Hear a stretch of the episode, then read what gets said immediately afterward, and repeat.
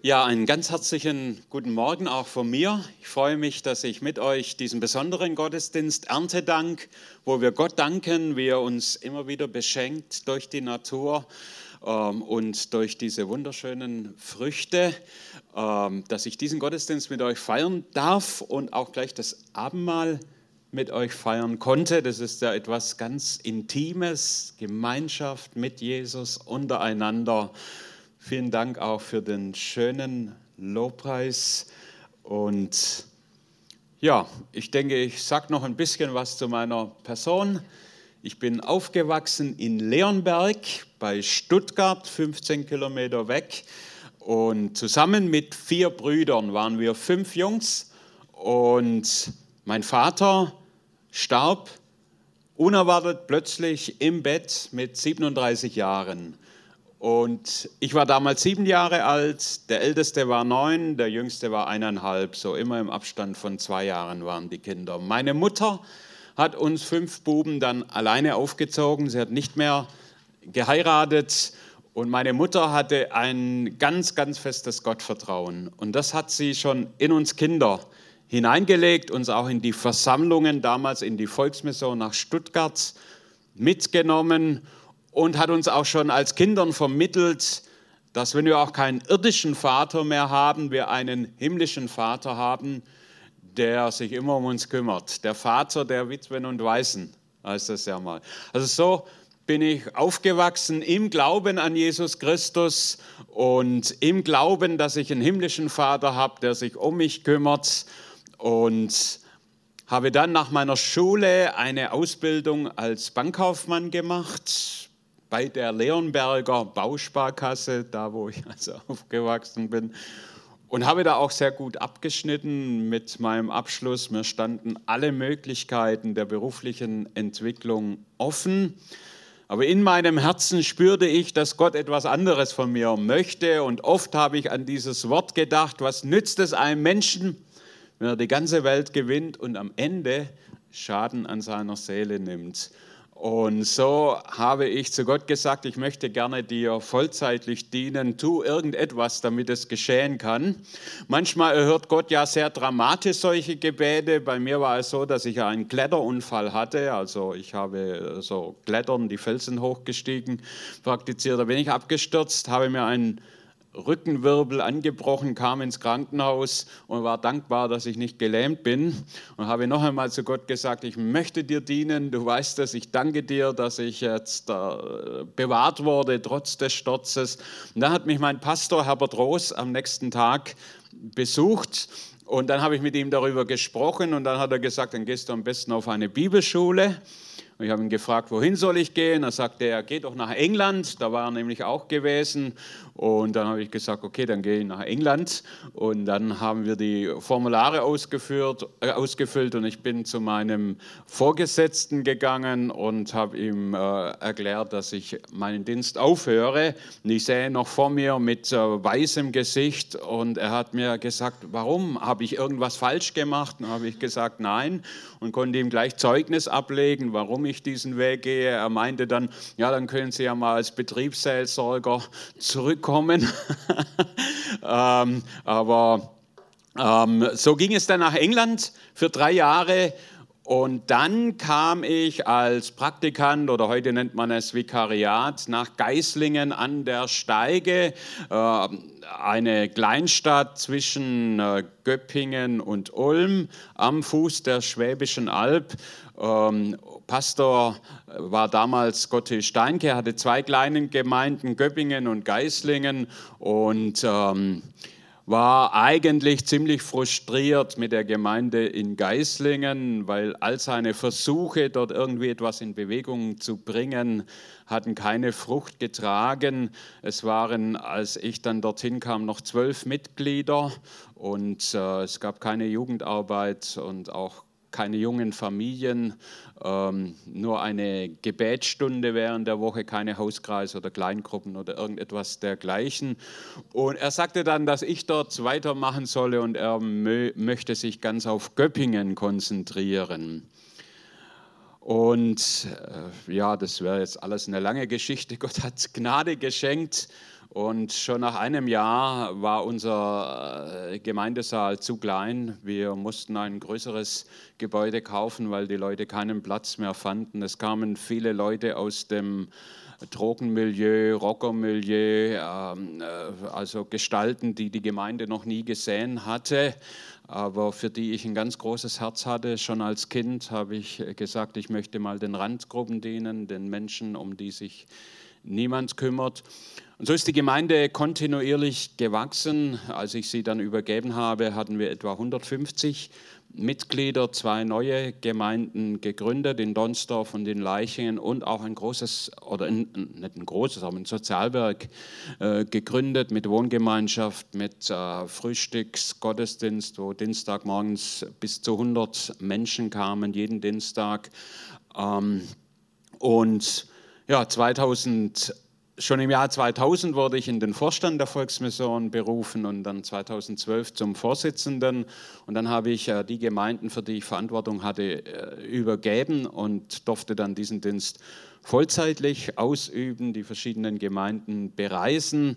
Und ja, sonst haben wir ja die Geschichte schon gehört. Ich habe jetzt äh, in der letzten Wahlperiode an meinen Stellvertreter, wir haben einen Tausch gemacht, sodass Stefan Striefler jetzt, unser Vorsitzender, ist, ist ein Stellvertreter und bin aber weiter vollzeitlich angestellt und so unterwegs in den Dienst in den verschiedenen Gemeinden. Bin verheiratet, äh, habe meine Frau ganz am Anfang unserer äh, Gemeindephase kennengelernt, als sie neu hinzugekommen ist. Wir haben zwei Kinder und zwei Enkelkinder schon. Da sieht man, dass man doch älter wird, auch wenn man sich manchmal nicht so fühlt zwei Leidenschaften, die ich jetzt außerhalb des geistlichen Dienstes teile, ist Tischtennis. Da spiele ich aktiv in einer Mannschaft. Erst gestern hatten wir wieder ein Spiel, äh, deswegen konnte ich gestern Abend nicht kommen. Aber wir haben gewonnen, das hat sich wenigstens gelohnt. Und Schach äh, spiele ich auch, also auch im Verein, eine große Leidenschaft von mir, das Schachspiel. Und ansonsten liebe ich Jesus heute mehr denn je zuvor. Und ich war auch nie weg von ihm. Man kann, früher habe ich mich geschämt, dass ich kein so dramatisches Zeugnis hatte, wie die Leute, die da aus der tiefsten Sünde gerettet wurden. Und heute sage ich, es ist Gottes Gnade, dass er mich als Kind schon, sage ich, berufen, erwählt hat. Und für mich ist es ein Vorrecht, dass ich ihm dienen darf. Und er ist mein bester Freund und seine Geschichten sind mir die Liebsten, der Zähler ist noch gar nicht angelaufen, ich warte immer drauf. Oder ab wann rechnet ihr die 40 Minuten? jetzt geht er los. Aber ich habe ja jetzt schon äh, fast 10 verbraucht. Oder gelten die? ähm, ich liebe am meisten die Geschichten von Jesus in den Evangelien. Da kann ich mich nie satt sehen und hören. Und ich lese euch so eine Geschichte vor aus dem Markus-Evangelium, Kapitel 5, Abvers 21. Da heißt es, als Jesus in dem Boot an das jenseitige Ufer hinübergefahren war, versammelte sich eine große Volksmenge zu ihm und er war am See. Da kommt einer der Synagogenvorsteher mit Namen Jairus. Als er ihn sieht, fällt er ihm zu Füßen, bittet ihn sehr und sagt, mein Töchterchen liegt in den letzten Zügen. Komm, lege ihr die Hände auf, damit sie gerettet wird und lebt. Und er ging mit ihm und eine große Volksmenge folgte ihm und sie drängten ihn. Und da war eine Frau, die zwölf Jahre mit einem Blutfluss behaftet war und vieles erlitten hatte von vielen Ärzten und alle ihre Habe aufgewendet und keinen Nutzen davon gehabt hatte. Es war vielmehr schlimmer mit ihr geworden. Als sie von Jesus gehört hatte, kam sie in der Volksmenge von hinten, rührte sein Gewand an, denn sie sagte, wenn ich nur sein Gewand anrühre, werde ich geheilt werden. Und sogleich vertrocknete die Quelle ihres Blutes und sie merkte am Leib, dass sie von der Plage geheilt war. Und Jesus erkannte in sich die Kraft, die von ihm ausgegangen war, wandte sich um, fragt, wer hat mein Gewand angerührt? Die Jünger sagen zu ihm, du siehst, dass die Volksmenge dich drängt und du sprichst, wer hat mich angerührt? Doch er blickte umher, um die zu sehen, die dies getan hatte, und die Frau fürchtete sich und zitterte. Da sie wusste, was ihr geschehen war, sie fiel vor ihm nieder, sagte ihm die ganze Wahrheit und er sprach zu ihr, Tochter, dein Glaube hat dich geheilt, geh hin in Frieden und sei gesund von deiner Plage. Himmlischer Vater, wir danken dir für deine Liebe zu uns. Wir danken dir, dass du deinen Sohn Jesus Christus in diese Welt gesandt hast, um uns zu retten, um uns zu heilen, um uns zu helfen. Jesus, wir lieben dich. Wir freuen uns, dass wir mit dir Gemeinschaft haben können, auch im Mahl, äh, in diesem Gottesdienst. Und deine Gegenwart ist da, dein Geist ist da und möchte Menschen berühren. Darum bitte ich dich, während äh, wir deine Worte hören, danke, dass du auch die Inspiration dazu gibst und dass wir verstehen, was du uns sagen möchtest. Amen. Jesus befindet sich am Ufer des Sees Genezareth. Ein verzweifelter Vater kommt zu ihm, Jairus, der Synagogenvorsteher, der Ranghöchste des religiösen damaligen Lebens.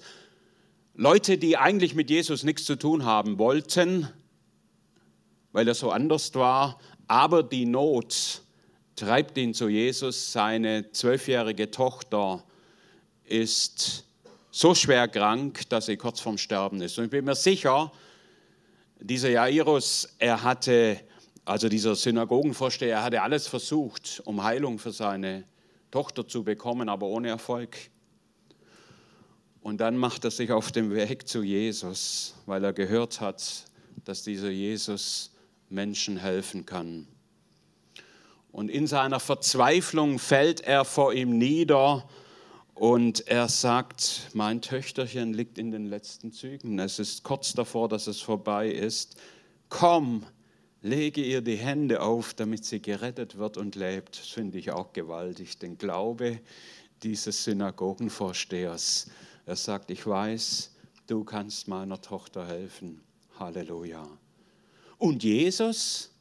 Jesus hätte ja jetzt sagen können, ja sonst hat euch ja auch nicht sonderlich interessiert, was ich so mache, oder ihr wart eher gegen mich eingestellt, aber er macht nichts dergleichen. Jesus hat Menschen immer geholfen, wenn sie zu ihm gekommen sind, egal was die Vorgeschichte war, woher sie kamen. Und er sagt sofort, äh, er ging mit ihm und ist unterwegs, um jetzt äh, dieser Tochter zu begegnen. Das Volk hört das alles mit, die waren dort präsent und sie strömen auch mit ihm. Da ist also viel Bewegung. Und in diese Bewegung kommt jetzt eine Frau hinein, über die möchte ich heute eigentlich predigen, die unerkannt bleiben möchte, unentdeckt bleiben möchte und die eine riesige Not hat, die wir uns jetzt gleich anschauen werden. Jesus möchte auch deiner Not begegnen und erkenne deine Not, ob es eine Krankheitsnot ist, ob es eine andere Not ist, und er möchte und er kann dir helfen. Diese Frau, heißt es, war seit zwölf Jahren mit einem Blutfluss behaftet. Das heißt, Sie hatte beständige Blutungen über ihre Tage hinaus, über ihre Periode hinaus. Das lief und lief und lief und war nicht zu stoppen. In dieser Not hat sie den Arzt aufgesucht, so wie man das heute auch tut. Und was heute auch immer üblicher wird, war damals schon ganz normal. Wer zum Arzt ging, der musste auch was? Kohle mitbringen. Ohne Finanzen geht da gar nichts. Und diese Frau musste vermögend gewesen sein, denn wir lesen davon, dass sie bei vielen Ärzten gewesen war. Und die haben damals schon gut zugelangt, da ist jetzt auch kein Unterschied zu heute. Und sie wurde von einem Spezialisten zum nächsten weitergereicht.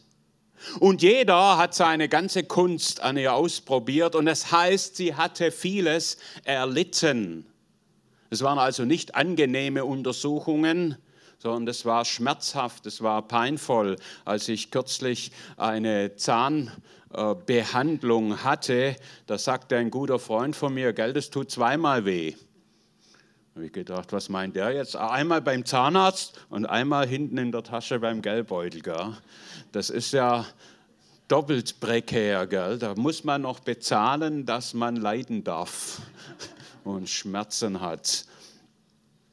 Sie hatte vieles erlitten von vielen Ärzten. Und jetzt hätte man ja gehofft, dass eine kleine Besserung eingetreten wäre. Das war aber nicht der Fall. sondern das Ende war und es war schlimmer mit ihr geworden. Die Ärzte konnten dieser Frau nicht helfen. Ihr ganzer Besitz ist draufgegangen, ihr Vermögen, das was sie hatte, und in den Händen der Ärzte geblieben. Sie war jetzt mittellos und deshalb konnte sie auch keine weiteren Ärzte mehr besuchen. Das zweite Problem dieser Frau war, wir kommen ja vom Alten Testament her, sind in der Übergangsphase zum Neuen Testament.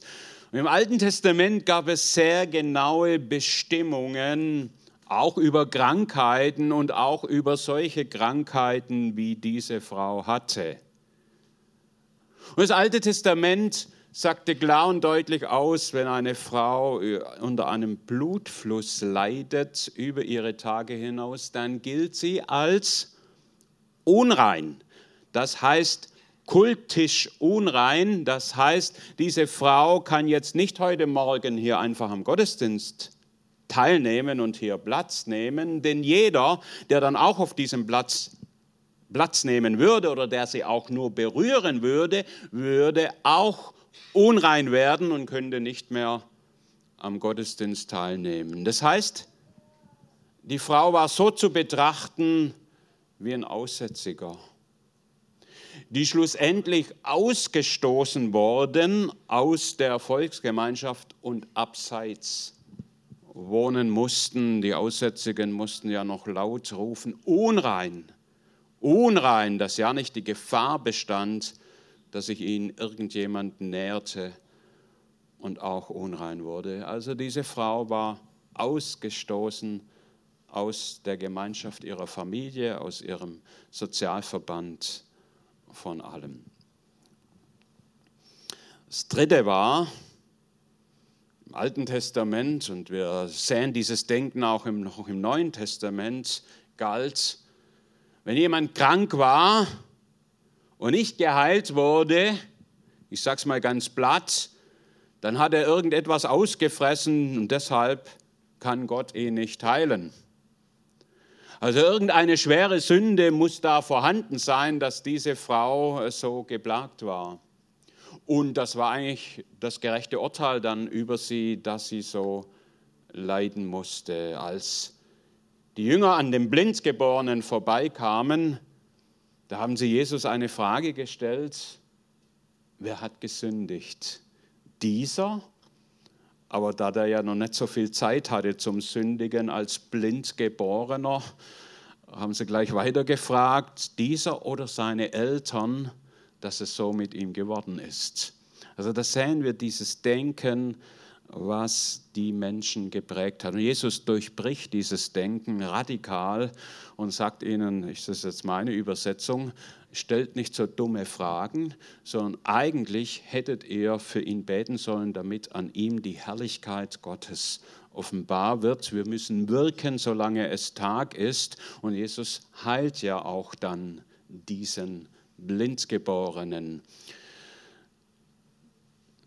Krankheit ist nicht immer Ursache von Sünde. Es kann mal sein, aber es ist nicht immer so und wir müssen aufpassen, dass wir da nicht vorschnelle Urteile über Menschen fällen, die leiden und ihr Leid dadurch noch vergrößern. Also, diese Frau hatte mehrere Probleme auf einmal. Sie war wirtschaftlich am Ende, sie war ausgestoßen, sie war auch aus der Gottesgemeinschaft ausgestoßen. Und sie brauchte ein Wunder. Und jetzt wollen wir anschauen, wie diese Frau dieses Wunder empfangen hat. Und wenn du ein Wunder brauchst, dann hör gut zu, denn vielleicht könnte das auch der Weg sein, wie du ein Wunder von Gott empfängst. Das erste ist eine ganz einfache Predigt, übrigens überhaupt nichts Kompliziertes, kann ein Kleinkind verstehen. Das erste was wir hier lesen, als sie von Jesus gehört hatte.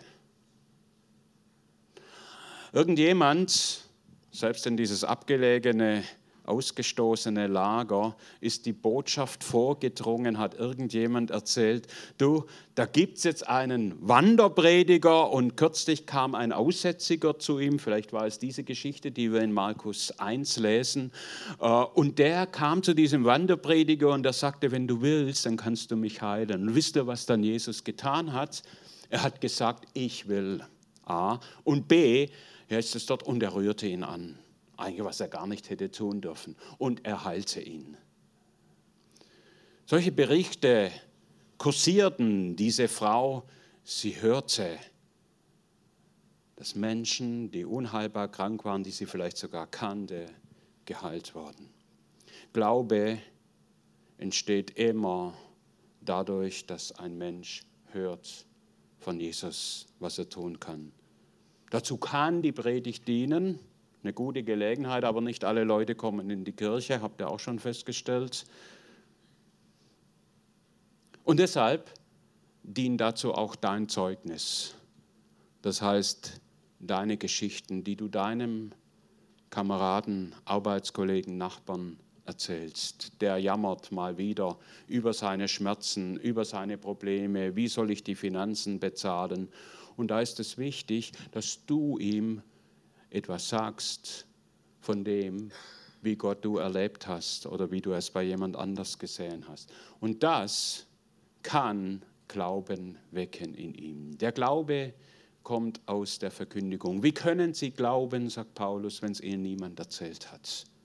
Und manchmal sind wir viel zu leise, von dem zu erzählen, was Jesus an uns getan hat. Und die Menschen sind durchaus offen, das zu hören. Und ich habe, das kann ich wirklich sagen, ich kann mich eigentlich nicht erinnern, dass ich jemals jemanden kennengelernt habe, der mir erzählt hat, ich habe solche Schmerzen, ich habe solche Probleme und ich habe mir die ganze Geschichte angehört. Und dann habe ich ihm so gesagt, wenn du möchtest, dann kann ich gerne für dich beten. Und ich habe niemanden erlebt, der das abgelehnt hat. Also lasst uns etwas mutiger sein. Lasst uns etwas zuversichtlicher sein, die Hoffnung weiterzugeben, die Gott in uns geschenkt hat. Das gilt nicht nur für Krankheit, es gilt auch für andere, für Beziehungsprobleme, für Eheprobleme, für Nachbarschaftsstreitigkeiten, für alles Mögliche. Diese Frau hätte jetzt eines tun können, als sie hörte von Jesus, hätte sie sagen können, ich war bei den besten Ärzten, da konnte mir keiner helfen und dieser Jesus kann mir auch nicht helfen. Ich bin so sehr schwer krank, da geht gar nichts mehr. Also das ist nicht automatisch so, dass jetzt jemand glaubt, wenn er hört. Sie hätte auch sagen können, ja gut, das ist halt mein Schicksal, ich muss das tragen und einfach diese Lehre, die ja dort äh, kursierte damals, äh, wahrscheinlich war irgendwas in meiner Familie oder habe ich mal einen falschen Gedanken gehabt und deshalb straft mich jetzt Gott ebenso und ich muss das eben tragen, hätte sie ja auch sagen können. Ganz fromm hört sich das ja an. Es ist nicht selbstverständlich, wie diese Frau jetzt handelt, als sie das hört. Aber es ist sehr gut, wie sie handelt. Und ich möchte euch ermutigen, das auch so zu tun. Als sie von Jesus hörte, da hat sie was gesagt. Was hat sie denn gesagt? Sie hat gesagt, wenn ich sein Gewand anrühre, dann werde ich geheilt werden. So einfach war das. Sie hat gesagt, wenn ich diesen Jesus berühre, dann werde ich heil sein. Was sagst du denn über deine Situation, in der du dich befindest? Zu mir kam mal eine Schwester und sie sagte, ich glaube, ich werde krank. So, wenn die Erkältungszeit jetzt anfängt, gell? Dann habe ich sie gefragt, welche Krankheit möchtest du denn gerne? Hat sie mich ganz erstaunt angeschaut. Dann habe ich gesagt, ja, du hast ja gerade gesagt, ich glaube, ich werde krank. Das ist ja auch ein Bekenntnis. Was sagst du über deine Situation, über deinen schwierigen Ehemann oder Ehefrau? Der ändert sich nie, die ändert sich nie, das ist immer so. Was sagst du über deine Gemeinde? Was sprichst du aus über deinen bösen Nachbarn?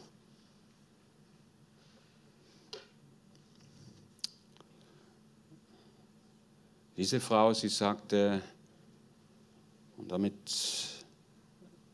ist der wichtige zweite Schritt, wenn ich ihn anrühre, dann werde ich geheilt werden.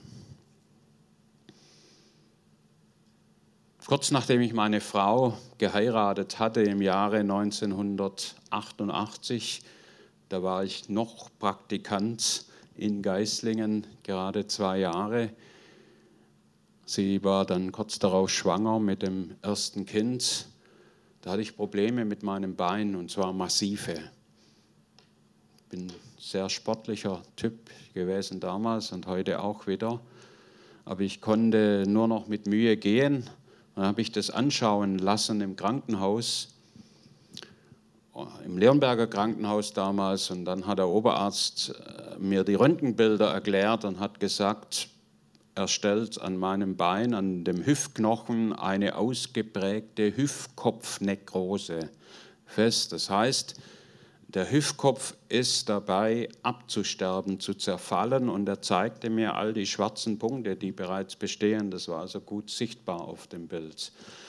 Weiter sagte er, dass das sehr ungewöhnlich ist, dass so ein junger Mensch mit 26, äh, so alt war ich damals, äh, so eine Krankheit hat. Das ist vielleicht bei alten Leuten und weil das so ungewöhnlich ist, sagt er, hm, überlegt er, ob er mich nach Tübingen oder ins Katharinenhospital zu einem Spezialisten, der einen normalen AOK-Kassenpatient äh, normalerweise nicht behandelt, aber ob er mich dorthin überweist. Und so kam ich ins Katharinenhospital zu Professor Dr. Holz, eine Kapazität auf diesem Gebiet. Und der schaute sich dann mit seinem Ärztestab, der ganze Raum war in weiß gekleidet, als ich dort war, äh, schaute sich dann die Aufnahmen an und er sagte, leider kann ich Ihnen nichts anderes sagen, als bereits im Lirnberger Krankenhaus festgestellt wurde, es geht nichts mehr, der Hüftkopf ist am Absterben. Das Einzige, was wir Ihnen sagen können, ist, dass wir ein künstliches Gelenk einsetzen können, wobei das natürlich tragisch ist, wenn sie so jung sind, weil das hält auch nicht ewig. Aber bevor sie nicht mehr gehen können oder wenn die Schmerzen zunehmen, dann kommen sie bitte und lassen sich das einsetzen. Das war die Nachricht, mit der ich da nach Hause kam zu meiner Frau.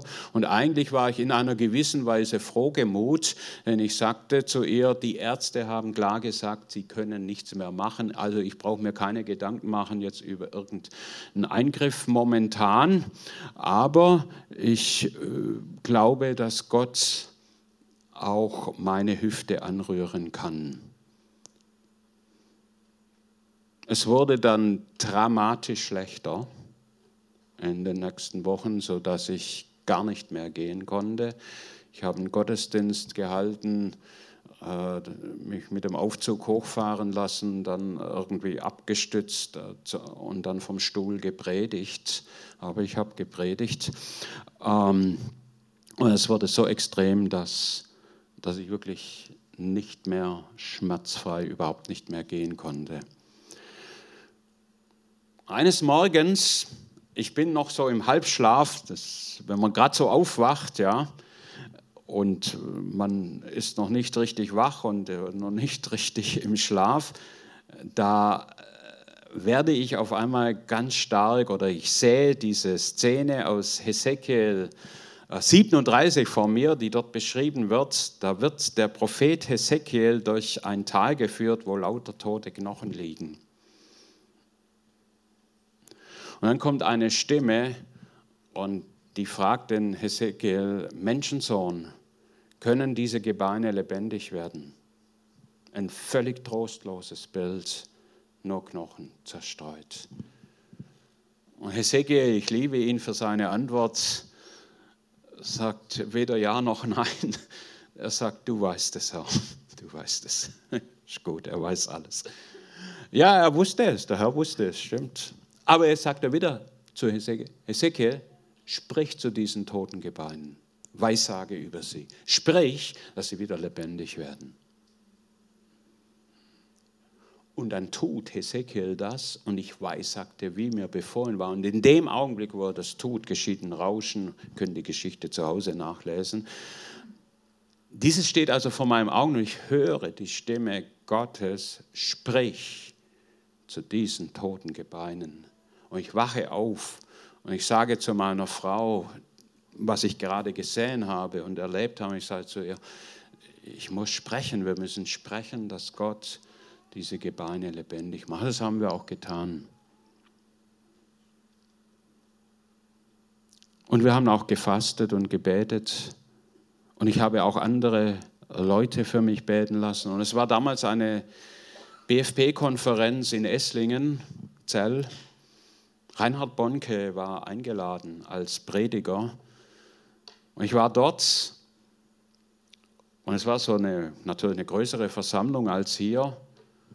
Und während Reinhard Bonke predigt, sagt er, unterbricht er seine Predigt und sagt, ich höre gerade das Wort des Herrn, hier sind Menschen da mit unheilbaren Knochenkrankheiten. Und dann sagt er weiter, und ich höre gerade, wie der Herr sagt, ich soll weissagen über diese toten Gebeine, dass sie wieder leben sollen. Und ich sitze da drin und er hat jetzt keinen Aufruf gemacht, nach vorne kommen oder irgendwas, sondern es einfach getan, von vorne so. Und ich gebiete jetzt den Gebeinen, dass sie wieder lebendig werden. Fakt ist, dass ich bis heute ohne künstliches Gelenk gehe. Nicht nur gehe, sondern dass ich zweimal Halbmarathon gelaufen bin in Ulm als ich wieder aktiv Tischtennis spiele und da sind schon verschiedenste Belastungsstufen dabei. Das ist nicht vollkommen weg, sage ich gleich dazu. Man sieht es, wenn ich gehe, werde ich oft darauf angesprochen, was hast du, hast du was an der Hüfte? Das ist eine, immer eine gute Gelegenheit, mein Zeugnis zu erzählen. Manchmal denke ich, vielleicht ist es wie bei Jakob, dass man, dass man noch hinkt ein bisschen und doch hat Gott ein Wunder getan. Dass ich gehen kann, immer wieder, ist ein Wunder Gottes. Und da habe ich das zum ersten Mal so erlebt. Als die Gemeinde, ich komme wieder zurück zum Anfang, wo ich, als ich in die Gemeinde Geislingen kam, und diese hoffnungslose Botschaft auch meines Pastors hörte, ich habe hier alles versucht. Die Gemeinde hatte drei Spaltungen überlegt. Eine alte Gemeinde, älter als ihr, kurz nach dem Krieg entstanden, verschiedenste Spaltungen. Äh, und es war nur noch ein ganz kleiner Überrest übrig. Und es war unendlich schwer. Der Pastor hatte sich wirklich sehr bemüht, dort irgendwas zu machen. Und das war mein Start. Ich erinnere mich, wie ich so auf unsere Alphügel hinaufgestiegen bin im Gebet und habe gesagt, Gott, was hast du vor in dieser Stadt?